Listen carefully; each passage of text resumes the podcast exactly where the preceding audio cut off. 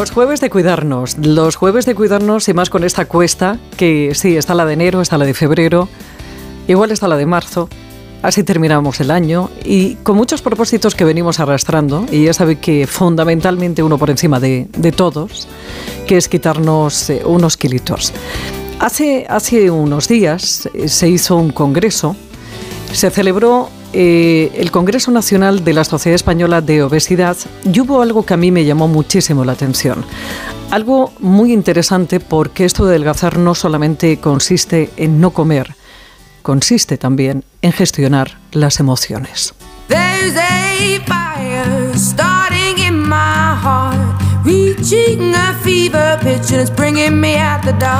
Clara Mazán es psicóloga y socia de la Sociedad Española de Obesidad. Clara, buenas tardes.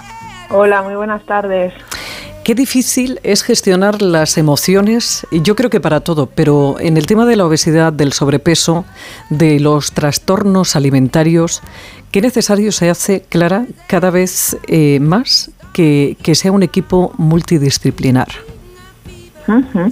Claro, al final no, no podemos perder de, vista ¿no? que la obesidad eh, es una condición que tiene pues muchos efectos ¿no? detrás, muchos factores que influyen en esa, en esa ganancia de, peso que se sostiene y uno de ellos es una mala relación con, con la gestión de, de, las emociones, sobre todo cuando se hace ¿no? un uso de la comida pues para mantenerlas de alguna forma no pues más estables o para regularlas no por eso como muy bien apunta es muy interesante pues aprender estrategias eh, psicológicas no pues para gestionarlas pero también que eso vaya acompañado de eh, un seguimiento por ejemplo pues nutricional o del endocrino no para también tener unos buenos hábitos alimentarios y de, y de actividad la verdad es que la sociedad no ayuda en muchas cosas. Eh, por ejemplo, eh, tenemos una imagen muy metida en nuestra rutina que es cuando alguien tiene, pues imagínate, pues yo que sé, una ruptura sentimental, coge un bote de helado gigantesco y se da un atracón.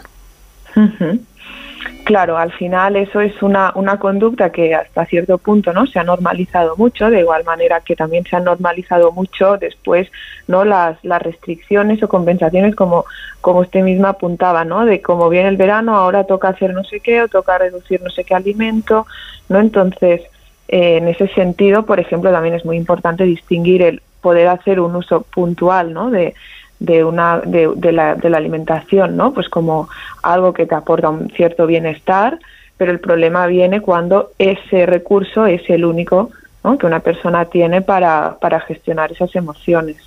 El peso del estigma eh, todo esto que, que, a veces no reparamos en ello, Clara, y, y es, eh, es fundamental porque muchas veces eh, nos sentimos insatisfechos con nuestro cuerpo. Claro, aquí hay, hay muchos factores, ¿no? Por un lado está eh, el ideal delgado, que está muy presente en, la en la sociedad actual, ¿no? Que de alguna forma, pues, define como normativo un tipo de cuerpo muy concreto y estigmatiza todo aquel cuerpo que no corresponda con, con ese ideal, ¿no? Entonces esto obviamente, eh, como muy bien apuntaba, pues eh, implica un peso para aquellas personas que no encajan con, con este, con este ideal de cuerpo, llegando pues obviamente a desarrollar más insatisfacción corporal, malestar, ¿no? Pues con, su cuerpo y por tanto aumenta el riesgo de que esas personas empiezan a, empiecen a adoptar comportamientos no saludables para perder ese peso. De verdad, eh, esto depende solamente de nosotros, eh, Clara. es nuestra responsabilidad eh, llevar un hormopeso o aquí todo el mundo está metido y sobre todo, bueno, la sociedad entera y lo que hacemos como sociedad también nos afecta. Claro, por supuesto. Al final este ha sido uno de, los mayores errores ¿no? que, que, se han hecho a nivel tanto de intervención eh, sanitaria, como médica, como no en general profesional, y es dar eh, una responsabilidad eh, individual a las personas con obesidad, ¿no? Cuando al final la obesidad, como decíamos, es multifactorial y el control de peso es algo que no depende exclusivamente de una persona, porque al final hay un montón de determinantes sociales y biológicos que se han demostrado tener una importancia, pues mm, crucial en el desarrollo y mantenimiento de la obesidad. Entonces, el enfoque individual es muy limitado y culpabilizador. puede tener eh, peores consecuencias para la persona que lo sufre porque entonces pues la vivencia de esa obesidad es como mucho más precisamente culpabilizante hacia uno mismo, ¿no? En conclusión, podríamos decir, Clara, que, bueno, esto es problema de todos y que cuando uno quiere quitarse ese sobrepeso o tiene una obesidad eh, preocupante o no quiere rozar ese límite que le conduce a un trastorno alimentario, hay que, hay que abordarlo desde la perspectiva también, desde la psicología.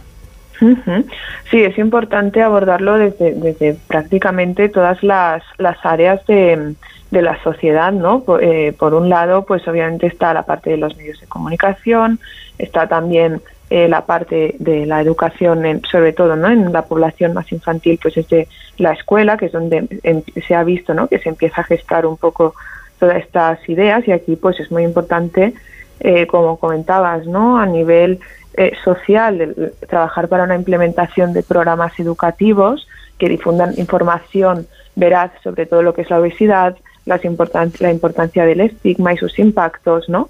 Toda, toda esta parte para que de alguna forma pueda cambiar eh, la concepción de la obesidad y esto también ir acompañado de un todo un, un, apoyo ¿no? a nivel individual a la persona que lo sufre que, como decíamos, tiene que pasar por la parte psicológica, pero también nutricional o del mm. endocrino. Clara Almazán, eh, psicóloga y socia de, la Sociedad Española de Obesidad. Le, agradezco mucho, Clara, estos minutos. Un beso muy grande. Muchas gracias por el interés. Gracias. Adiós. Está mejor que nunca y a nada le hace daño. Y miente cuando dice que tiene treinta y tantos. Y ahora una